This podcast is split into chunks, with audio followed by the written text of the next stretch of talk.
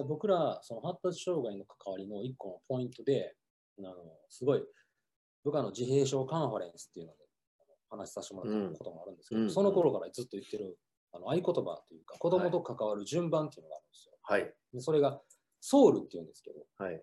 SOUL なんですよ。はい。で、これ子供と関わる時の鉄則の順番なんですね。うんで、S がサイレント。まず静かに、えー、O なんでオブザベーションとか観察しましょうと。なるほど。で、U でアンダースタンディング、理解して、初めて L でリスニングなんですよ。わかります？この子供とパッて接した時に、一番初めにやらなあかん順番なんですね。特に発達障害の子、特にそうなんですよ。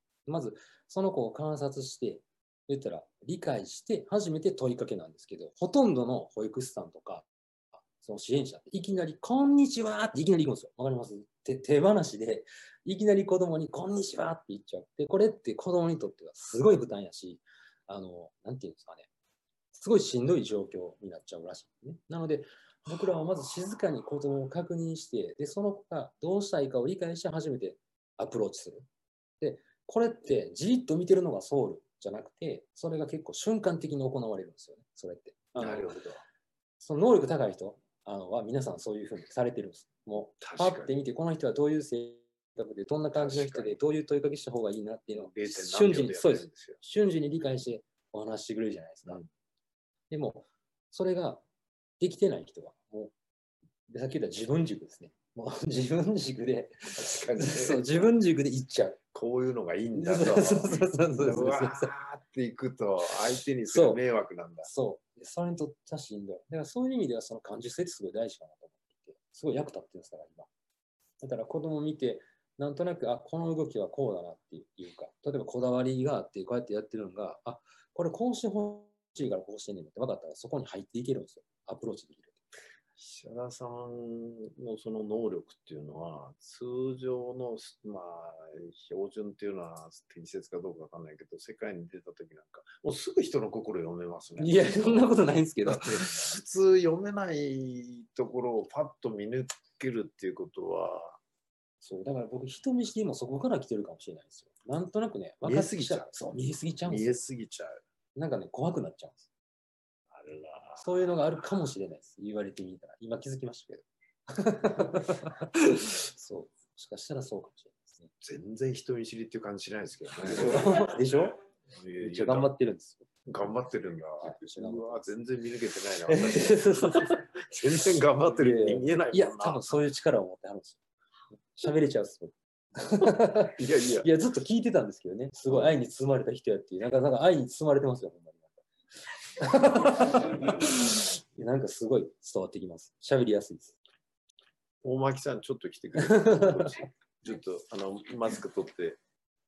ちょっと一人スタッフの人来てもらってるんで、彼女にですね、彼女から見ての良平さんをですね、ちょっと語ってもらうと面白いかなと。ちょっと前の方来て、このマイク、もうちょっと前、ぐーっと、もっともっと前に来て、ももっと前に。はいえーっと、大巻さんは、あの、スタッフで何年ぐらい前から働いてる？えーっと、15年ほどですかね。こ ?15 年、はい長いんだ。そうですね。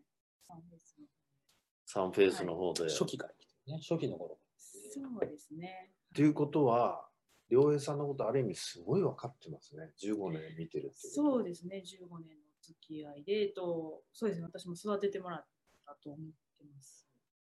はい。あの、どんな方ですか、この方は？えーもう超人。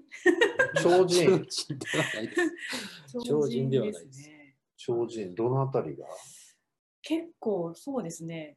すべてにおいて何でもこう、優にこなしてしまうっていう。ある意味、まあ、うちの他のスタッフはスーパーマンと言ってる子もいますし。スーパーマン、超人、はいあと何がある？超凡人ですから。本当に。はい、あとはまあそうですねかなりあの社内で一番愛が深いでしょう、ね。代表が一番愛が深いかなっていう人に対しても子供に対しても、はい、口が悪いんです。はい、そうですね、あ口は悪いんまあ、ですよ。口というかまあそうですねあの言葉が結構強いまあ。強いというかいや、さっきからお話伺ってて、その物事とか人の本質を見る力とかね。うんだから導く時ってさっき申し上げたようにやっぱり知恵が必要なんですよね。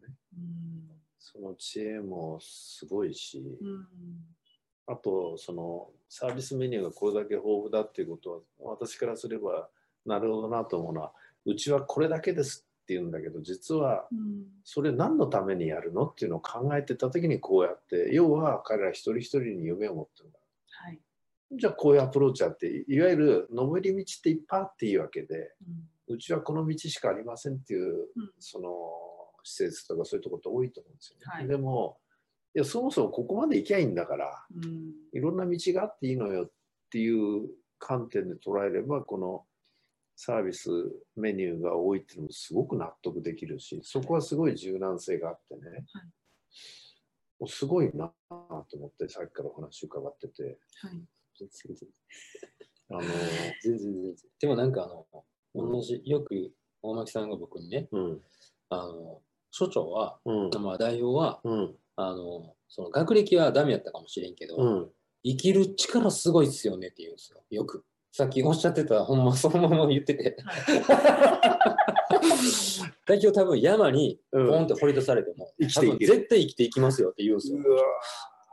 いきます それはそうかもしれない。それはそうかもしれんなとナイフ。一つで罠作って食べ物と捕獲して、生きていけると。それはそうかもしれないですね。なんせこうなければ作りゃいいっていう発想なんですよね。あのその いやそれすごいですよね、はい。今の人ってなかったら買うしかないなって発想じゃないですか、作るって発想な作いですよるっていう発想なんで作りいぜ作る。ぜゼロ一ですね。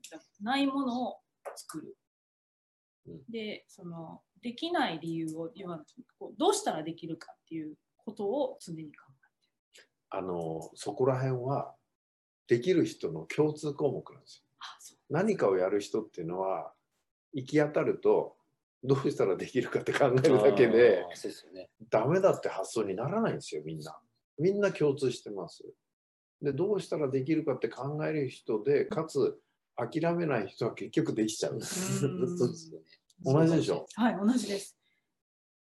そうですね。うん今、でもなんか、まあ、さっきもちょっと喋ったんですけど、まあ、うちこういうっていっぱい言ってるじゃないですか。はいはいで、あのデイサービス、放課後等デイサービスはいの中で、今結構僕ら放課後等デイサービスがちょっとこう営業的にこう下がってきてるんですね。うんで、これなんでかなっていうのを最近よく考えていて、うんまあ、すごく分かったことがあって、うん今、僕らね、実は大阪で8個目のデイサービスなんですよ。そんなやってんの？はい、僕ら8個目。僕ら8個目？は8個目っていうかあの、8箇所目？8箇所目。大阪で8箇所目に申請を受けたデイサービス。老舗なんですよ、うちうんうんで、今、何百ってあるんですよ。すごい数ありますよね。す。ごい数になってるあるあるある。でで、結構今、なんていうんですかね、その質の悪いというか、質の悪いデイサービスがめちゃくちゃ増えたんですよ。うん。どういうとこかっていうと、うちとかはこうやって療育っていうのですごい力入れてるんですね。はい。例えばうちこのトーテムっていうところはこれ小学生対象のとこなんですけど、あのここはコミュニケーション支援型っていうので、子供らに例えばその順番を待つとか、まあその社会に出た時になるほど。いろんなシチュエーションがあるわけですよ。うんうんうんうんでそれの訓練をやっぱりある程度入れていってあげないとうん大きくなった時に困るんですよね。うんなので、例えば待つとか、えっと、順番を守るとか、あと、例えば何かするときに交渉するとか、はい。あとは助けてくださいって言えるような技術であるとか、そういうのをこの中では子供らに落とし込んでいってるんですよねなるほ。どね。でも、放課後等デイサービスっていうものは子供を預かる場所なので、結局、よそは別に、ただ預かるだけ。そう。で、その時に、喧嘩しないように、全員に iPad を出すんですよ。全員にね。うわーで、時間までいっぱいまで、言ったら、ビデオ見ててもいいし、ゲームやっててもいいよ。置いとくだけ。そうです。ほんだら人数少なくてもできるんですよ。スタッフももう2人とか儲かるんですよ。で、これ何するかって言ったら子供に負担かからないです。全く。で、子供に負担かからへんってことは、結局お父さんお母さんで子供が行きたいところ、どこ？って聞いちゃうんですよね。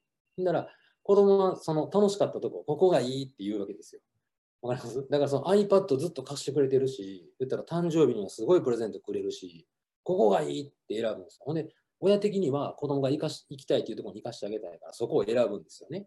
で、僕らとこってやっぱりそうやって、こういうコミュニケーション支援型って療育入れるんで、子供にある程度負担がかかるんですよ。ってことは生きる力を育んでるからね。そう。だから子供は家帰ってからちょっとしんどくなっちゃう時もあるし、なんか、あの、なんていうかな、なるほど。そう、よそより負担がかかる。で、そうなったら、うちはまず子供は選ばないです。それはだって、塾みたいなもんですから。そうわざわざだ。片やずっと遊んでりゃいいと。そう。だから、そこを基準にされてしまうと、絶対うち選ばれないんですよ。で、今、僕ら、一時すごい人数のデイサービスのスタッフ、えーと、イオシさん来てたんですけど、最近やっぱりね、あの、そういう思いを持ったお父さんお母さんっていうのが、こう、減ってきたとは言わないですけど、こう、乱立しすぎてデイサービスが、なるほど。ちゃんと見定めれないというか。うん。で、やっぱりそういう現象が起きてしまってるっていうのがあって、だからそれはなんか本当に辛いなっていうのがありますね。うん、そうですね。あそうそう、そうやね。いや、そこはやっぱりこう中身を理解してもらわないといけないんでしょうね。そうなんですよ。あのマーケティングっていう観点で捉えるとやっぱり基本って口コミなんですよ。うんううんん。あのね CM なんかあんまり力なくて。うん。で特に今ネットで個人がどんどん発信するじゃないですか。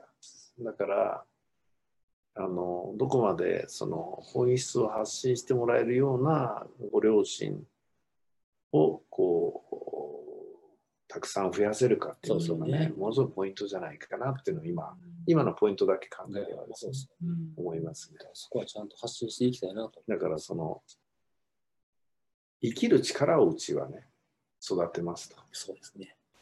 で実はこれ一番大事なんですよ。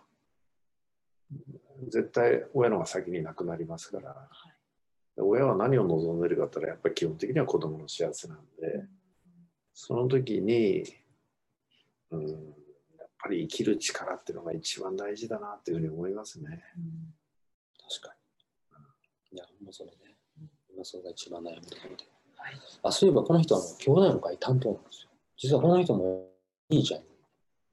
そうなんですよ。私も兄弟という立場上で、えー担当させていただいてます。で、4つ上にあのダウン症のお兄ちゃんがいてまして、はい。ご自身、は大巻さんが。私自身が、はいあ。私はダウン症の兄を持つ妹の兄弟ということで。あそうするとさっきの話ってすごい納得できる。あそうですね、すごく納得いきます。私の時代もまあこういう兄弟の会というのがなかったので、で、クラスにもまあそういう同じ自分の立場と同じ境遇の友達はいなかったので、うん。すごいやっぱりその、まあ、変にこう我慢というか、まあ、あったり、親に対してのちょっと遠慮やったりとか、そういうのやっぱり経験があるので、でここは特に2人兄弟なんで、あ、そうですね。あ相談する相手がいないあです。そうですね。おお。二人っ子なんで。僕5人いるんで、まだ、まだ、ね、相談する相手がいたんですよ。兄弟で。いやいや相談できる兄弟だからよかったです。5人なんで揉め方がひどかったっていう世のまあ、中にあるいろんなね、兄弟いろんなケースがあるんでねなるほどね。そうですね。今スタッフ何人ぐらいいらっしゃるんでしたこのサンフェイスでサンフェイスで社員では10人10人ぐらいですかね。10人。あとパートさんもいらっしゃる。あとっていうか、あのヘルパーヘルパーは基本的に登録ヘルパー。うん。で、デイスタッフ。そのスタッフの人たちはやっぱり兄弟とか近くにこうハンディを持った人がいらっしゃる方が多いんですか？そうでもないそうでもないそうでもないんだ。う意外に。変わったやつらが多いですけどね。ただし多分個性豊かな人は集まってめちゃくちゃ。そうですね。やっぱりちょっとこう集団に馴染めない。あかんやん。子が結構強いタイプが多いですよね。子が強いってすごく大事で、はい。それは一つの特徴でそれをどう生かすかが大事でね、はい頑固に人の言うことも聞かないし身勝手やられたら困るんですよ、はいだけど何かいいことをしようとするときは実は子が強くないとできないんですよね。うんまあ最近はもう何聞いてもいいんじゃないっていう言葉しか僕は出ないんですけど頑固でちょっと変わってるっていうのは私にすればイコール魅力的っていう言葉に置き換えちゃうんですよね。髪髪の毛が7色です。すごいねと。そう7色ですかと。はいであと虹を背負って歩いてるんですか？耳が見えないぐらいピアスで埋もれてるっていうのね。重たくないのかな？って思っちゃいますけどね。僕だからその辺も学生の時の流れがあって、うん。あのうちのスタッフのルールですけど、うん服務規定というか、うんうんあのあ、服務着てあるの？服務規定というか、ありますあるの服務規定というか、なんか、か、ともかく着てくりゃいいっていうぐらいのルールしかないのかいやなんかやっぱり障害持ってる子らにあの、まあ、関わる仕事なんでね。でいろいろあるんですけど、うん。あの僕、その説明できないことはダメって言わないようにしてるんですよ。あの例えば僕、学生の時に、まあ僕、あの、変形の服を着て行ってたんですね、学校に。うん。っていうんですか、まあすごい長かったり、すごい短かったりみたいなのを着て行ってなんとな。くよくわかんないけど、すごいイメージできる。ででそうそうそう。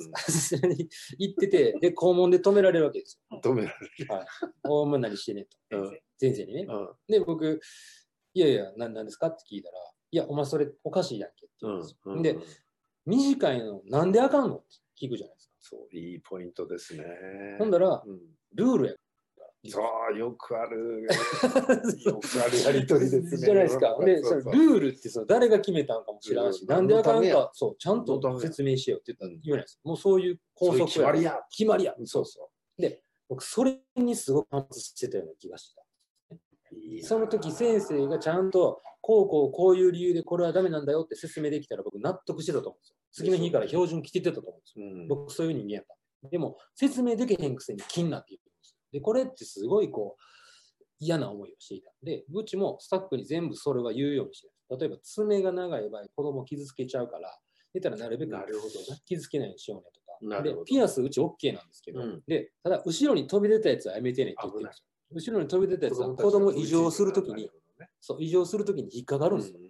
で、こういう丸タイプっていうのはいいけど、その引きちぎられても文句言わない、言うなよ。そのお前責任。わかりましたっていうグループ。確かに、そう掴んで、ギュッとやる可能性あるわけだ。そう、その時文句言うなよ。そう、ぶら下げとるからそうそうそうそう、お前のそれ、自己判断な。いやわかりますその説明いいですね。だから。そう、だから僕は説明できへんことは OK なんですよ。で、あ説明いう意味なんだ。はい、説明できることはダメです。その僕があかんと思って、だからほとんど説明できますよ。あのうちがダメって言ってることは全部説明できなるほどな。いや僕も今ね、数少ない人がさんとの共通点見つけたんですよ。なんでこれできないの？ルールだからダメですって、僕一番ね、嫌いなの。るですよね。何のためやんと。いや、ルールだから。そう。そんなんだったらロボットで言ってよ。手続き通り、ルール通りやるんだったら人間はいらんと。パソコンに打ち込んでね、ダメって出りゃいいわけですよ。そうです。人間の価値はそこにないっていうのは、もう私、数十年前からそういう主義で、会社勤めしてる時も、いや、大久保、こういうに決まってんだって。全然納得できないっつって、あんまりサラリーマンではどっちかっていうと少数派なんですけど、納得しなかったんですよね。で、結論から言うと結構ルール変えちゃった人間で、さすが。大企業で。さすが。さすが。さすが。さすが。で、ルール変えると、ルールって言ってた人も、いや、こっちの方がいいなって後で言うんですよね。うん、そうですよね。絶対そうやと思います。絶対その、なんとなく前からやってたからあかんとかね。もともとそう決まってんねんとかね。なんかその理由があんまりよくわからない。あのルールだからっていう人の特徴、まあ私の見解はまず頭を使ってないってことね。なぜかっていうと。うんそれから究極は保身なんですよ。はいはいはい。ルール破りをされたら俺が困る。はいというのとね、大体この2つで99%カバーできると思うんですね。どちらにしてもつまらんねと。いやいや、いやそうですね。本当にそう思ってるんでね。だから、いや、それにしても、これ、皆さんのとこは、その NPO 法人サンフェイスっていうんで、ネットで行くと一番、あ、出てきます。いっぱい出てくる一撃です。はい一撃です。NPO サンフェイス一撃。NPO サンフェイスで、はいそれとあと株式会社の方は、株式会社はもう同じホームページにあ全部同じホームページに。一緒に入ってます。はい。でもぜひ、あの、リスナーの方ですね、さっき、あの、前半の方でお話あったように、あの、釣りに特化したいろんな商品あブランドとかブランドね、結構魅力的なものがいっぱいあります。あの、あれをそのね、友達がデザインしてるって知らなかった。そうです。これね、最初にあれ見たとき、パンフレット、あの、のぶちゃんが持ってきてくれて、これ、これ、もうともかくあの人、パンフレット出すだけで興奮気味にね、私に、これなんですよって、いや、分かったから、じゃあちょっと見させてね。こうわーってもうね、熱く語っちゃうんですよ、久々のことになると。ありがといや、だから、あの、びっくりしちゃって、はい。いや、びっくりしますよで、ね。これなんですよって言って、ちょっと見させてくれるっていうぐらいの感じで見たら、ちょっとおしゃれだなっていうのが僕の第一印象で、あなるほどと。だから最初に誰がデザインしてるのかなっていうのはちょっと今は実は僕なんですよ。今は。あのね、自慢していい読み当たった。そうね、当初、僕らがかタレント立ち上げた当初はそうしてたんです。やっぱり、こ友達がいてて、今は僕。まあ、あなたがデザインしてんじゃないかなと思ったの。だからさっき違う、そのね、音楽仲間がやってるって言った時、若干ちょっと違和感があったんだけど、はい今は僕やっぱり、で、ああいうのデザインするのも好きなんです。好きなんですよ。だから今そういう仕事も受けてます。あのいや、その、こういうデザイン、あの、後ろにこうやっていろんな OEM をうち作ってるんですよね、結局。はいはい、OEM 作はい、ってる。いろんな、うんあのフィッシングアップブランドさんの OEM とかを受けてるんですけど、うんそこの言った T シャツデザインとかも僕受けでやってるんです。で、福祉作業所に仕事を落とす。で、これね、はい。いや、多彩やねそうなんです。スーパーマンなんです。いや、そんなことないですそうそれ超人っていう意味が分かってきたはい少し。じゃあ、ほんでさらに言うと、あの、なんていうんですか、この人ら、こうやって仕事を受けてやってるじゃないですか。うんで、福祉作業所を使ってやってるって言ってますけど、実はさっきこれ見てもらったら分かるように、うち福祉作業所やってないんですよ。やってないね。やってないのに、うち全国の福祉作業所でやってるんですよ。これ、実は狙いがあって。うん。言ったら、例えばうちが福祉作業所を作って、この仕事を全部やります。うち儲かるんですけど、そのサンフェイスすごいなで終わるんですよ。広がらない。そう、サンフェイスすごいなって別に僕言ってほしくないというか、別にそこで終わりたくないというか、言ったらさっきも言ったように僕半分障害者なめんなの反骨心なんで、うん。言ったらその、いろんな全国の作業者さん、いろんな障害を持ってる方の手が入ってるっていうのは絶対必要だと僕は思っていて、だから僕らはうちは作らずに、言ったら日本全国の福祉作業所の力を使う。で、その障害者、福祉全体がすごいなってならないと、僕ダメだと思っていて、だからうちは基本的に作ってないっていう狙いもあるんです、実は。いや、うちがすごくてもしょうがないでしょ。福祉みんながすごくない。うん障害者がすごいなって言われたいです。あのね、リスナーの方、いろいろどんな人かなというふうに聞かれてるかもしれませんけども、やっぱり今、久田さんが言われたポイントってものすごく大事で、簡単に言うと、そもそも何のためにやるかなんですよ。何のためにやるか。自分の狭い範囲での評価を高めるだけだったら、自分のところでやった方がいいわけですよね。でも、全国に障害を持った人はいっぱいいるし、作業所もいっぱいあると。そこがみんながレベルアップしたら、たくさんの人が幸せになれると。これがね、すごい、その、基軸というか視点というかね。だから、あの、どんな人でもそうだと思うんですけど、生きていくときに基軸とか視点をどういうものを持ってるかで、やっぱり登る道も行き着くとこも変わってきちゃうんですよね。選択も変わってくる。はい。だから、分かりやすい例は、損得で生きる人は損得でしか判断しないから、うんそね。そっちの道しか選べないし、でも、今、久田さんのお話は、やっぱり本当に全国にたくさんいる人たちをもう一人でも多くね、幸せになってほしいっていう思い、もうね、お前、制服短いぞって言ってた先生にちょっと今の姿を見せたいね。実は一回あったんですよ。あった。実 実は一回僕がでこの発達障害って何っていうので、いろいろ回ってるんですよ。ある学校、高校の、そこはすごい、こう、その、あの、レベル、レベルって言ったらおかしいですけど、いわゆるその偏差値の低いうんうん。学校で、うん言ったらその自尊心の低い部分が多いから、なんとなく馴染みがあるでしょ。そう、だから、そういう子らにちゃんと夢を与えるような講演をしてほしい。僕呼ばれて行ったんですよ。いった。うん。花も久だよ。はい。っててもう、あの、学校の、やっぱ高校なんで結構な人数ですよ。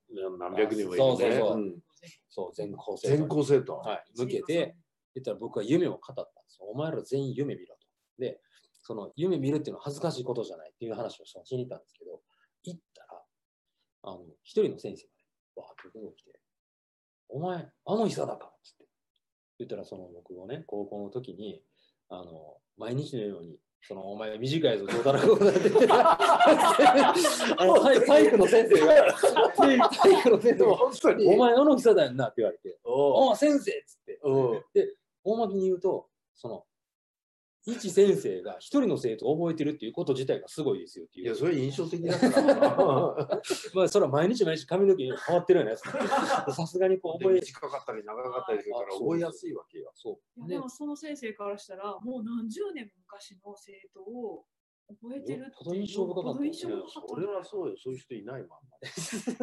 毎日から見るそうそうそうそう髪の毛変わるとかねほんで、それで、いいって言われて、お前、まさかお前、お前かもセンスおると思いませんでしたわって言って、その後、そこの学校の生徒に夢を語るっていう、なんかね、面白い図式ができて、